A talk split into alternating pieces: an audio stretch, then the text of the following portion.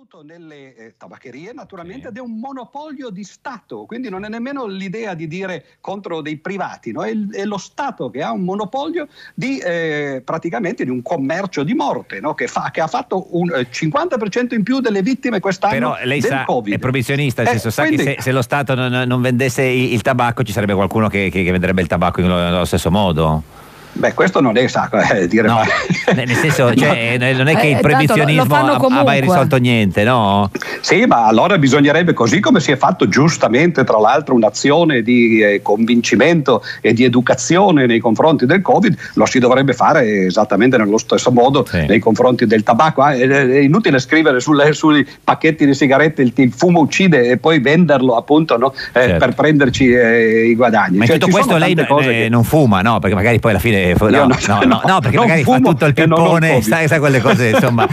Senta, è uscito il suo nuovo libro, Ritratti dell'infinito, 12 primi piani e 3 foto di gruppo, per Rizzoli €20. Tanto un bellissimo oggetto, proprio una cosa. Vorrei sottolineare che i €20 non fanno parte del titolo. No, ma neanche per Rizzoli. No, era proprio per essere. Neanche la parola copertina rigida. Era per essere precisi. E ovviamente l'avete detto senza le pause. No, si vede. Certo. No, il tema, tra l'altro, la prima cosa di cui si parla, le prime righe sono dedicate a un tema in cui lei dice tutti ne parlano, ci si interroga, l'infinito, cos'è l'infinito?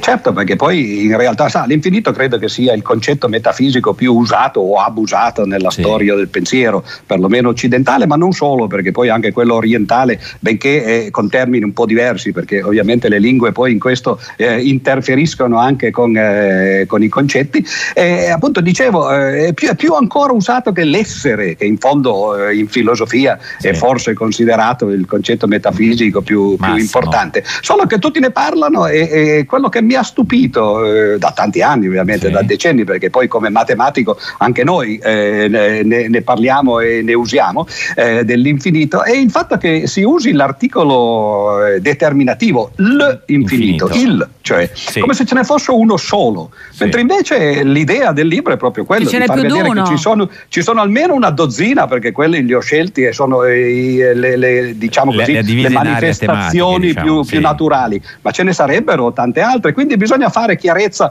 Adesso in questo caso io la faccio su cose che interessano a me, ma dovrebbe essere una cosa che si fa sempre. Ma esiste nel linguaggio. Esiste l'infinito?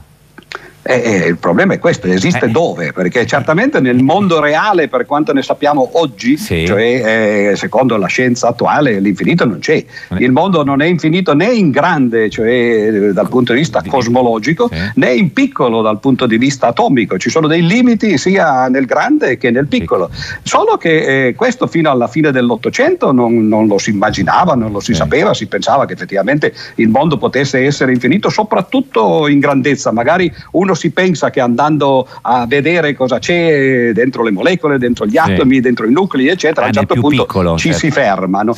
Mentre invece potrebbe immaginare che andando invece verso le stelle, le galassie e così via, non ci si ferma mai. Oggi invece pensiamo, perlomeno questo ci dicono i fisici. Scusa, come finisce l'infinito? Cosa fa finire l'infinito? La cosa interessante è che appunto il fatto che non ci sia una fine è un concetto simile a quello dell'infinito. Che ha alimentato questa leggenda, forse. Se non c'è la fine, è infinito. Ma che ha a che fare col concetto di illimitato. Per esempio, sulla Terra, no? Che è una sfera, la Terra, no? non c'è una fine. Uno può continuare a girare sulla Terra intorno all'infinito. No? Sì, ma torna però. In maniera illimitata. Certo, in maniera illimitata, ma reiterata su un punto, mentre uno ha l'idea dell'infinito che sia un cammino in cui non torni mai sui tuoi passi. Anche perché è bello quando cammini, ma non c'è bisogno di essere infiniti per non arrivare mai alla meta. Tutti conoscerete. Ma questa è una grande metafora della vita, professore. Meta e metafora sono legate naturalmente, no? Ma dicevo, il famoso paradosso di Zenone, per esempio, che se io voglio andare di qui alla stazione non ci arrivo mai, perché prima di arrivare alla stazione devo fare la prima metà del percorso e quando sono arrivato a metà mi rimane metà e devo fare metà della metà. Ma Zenone era un pessimista. Scusi, però se io voglio andare alla stazione prendo il taxi e ci arriva alla stazione. No, il problema se lo sposta sul taxi. Poi scusi, sai, io sono una femmina e quindi romantica. Sì. No, so, anche gli uomini sono romantici, sì, naturalmente. Beh, anche gli uomini sono romantici. Certo. E ci sono molte donne che non lo sono. Umano, esatto, perché però, questi altrimenti sono pregiudizi di genere. No, mi riferivo al mio collega. Il mio collega non è per niente romantico. Ma come no? Cioè, all'infinito, no? Nel senso. Uno dei settori in cui si usa di più questa parola è proprio quella sentimentale dell'infinito. Lei non ha mai detto ti amerò all'infinito? Ecco, questo è interessante, sì. C'è un capitolo intero su queste cose, non sull'amore naturalmente, no, certo, ma su questo uso del termine infinito, perché se prendiamo per esempio la famosissima poesia, l'idillio di Leopardi, sì, che si intitola L'infinito, beh, poi uno va a leggere lo Zibaldone, che è una specie di Zibaldone vuol dire zavaglione, no? Sì. Una specie di insalata russa di pensieri, sì. Sì. Ce ne sono molti in cui Leopardi parla della sua poesia L'infinito e dice, ma l'infinito non esiste, perché quando gli uomini pensano all'infinito in realtà hanno un'idea di indefinito, che è una cosa un po' diversa, certo. Allora quando io ti dico ti amo all'infinito, ti do infiniti baci, nessuno vorrebbe ricevere infiniti baci, no, anche perché c'è altro da fare, c'è noia mortale, certo. No, però già non poterli contare sarebbe un'idea vicina all'infinito, ecco, certo. No, ma ti amo all'infinito, questa è ancora un'altra accensione, perché non poterli contare è quello che si chiama immenso, è il primo capitolo del mio libro, tra l'altro, in cui beh, certo, certamente, indefinito, illimitato, immenso, e così via, inutile, no? Anche questa con la I, però inutile, sì, no, assolutamente. Riguardo ai baci dati all'infinito, come tutte le cose belle, perché poi la bellezza è spesso legata, certo, no? Altrimenti però le cose belle non sono infinite, coincidere l'utilità e la bellezza sarebbe un po'. Senta, professor Odifreddi, no, una cosa che dovevamo chiedere, visto che lei è il più grande matematico pure del mondo, no? Noi sono giorni che ci arrovelliamo su questo argomento, dobbiamo teoricamente vaccinare, non noi, cioè il paese deve vaccinare per arrivare alla soglia dell'immunità di gregge il 70% degli italiani, che lei da grande matematico sa che sono 42 milioni, ogni italiano deve essere vaccinato 2 volte, quindi sono 84 milioni di vaccini, di somministrazioni. Quanto ci mettiamo a fare 84 milioni di vaccini? Con 300 punti di vaccini, no, glielo sto per dare, 300 punti di vaccini, 300 punti dove si possono somministrare. No, non solo, ma ci vuole anche il tempo che ci vuole a vaccinare, uno deve arrivare, togliersi la camicia, mettersi la cosa. I tedeschi dicono 15 minuti per vaccino.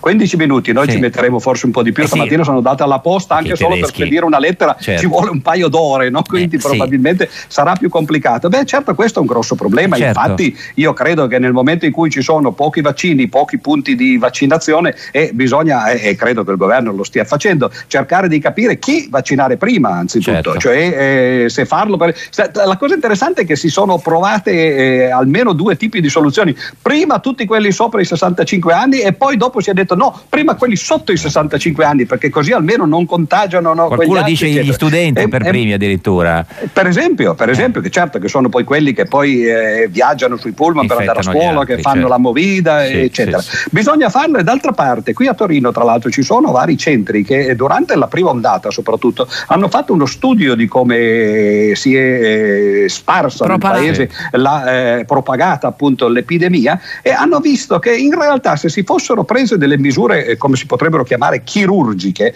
cioè fare delle chiusure limitate in certi ambienti, in certi settori, in certe aree di età, per esempio, di lavoro, eccetera, si sarebbero ottenuti più o meno gli stessi risultati ottenuti con il lockdown totale, ma con una perdita economica, visto che prima citavate appunto questo fatto, molto inferiore, invece che 120 miliardi che sembra essere una cifra appunto della perdita fino ad oggi, si sarebbero probabilmente persi soltanto 4 miliardi.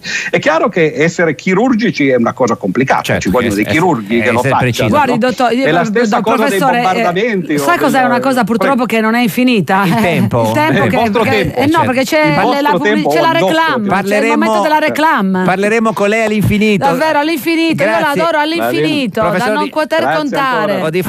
Abbiamo il suo libro Ritratti dell'infinito, 12 primi piani, 3 foto di gruppo. Rizzoli, 20 euro non fa parte del titolo, ma del valore. Questa è Radio 1, questa è Un giorno da Pecora, l'unica trasmissione che arrivederci. Saluti in casa.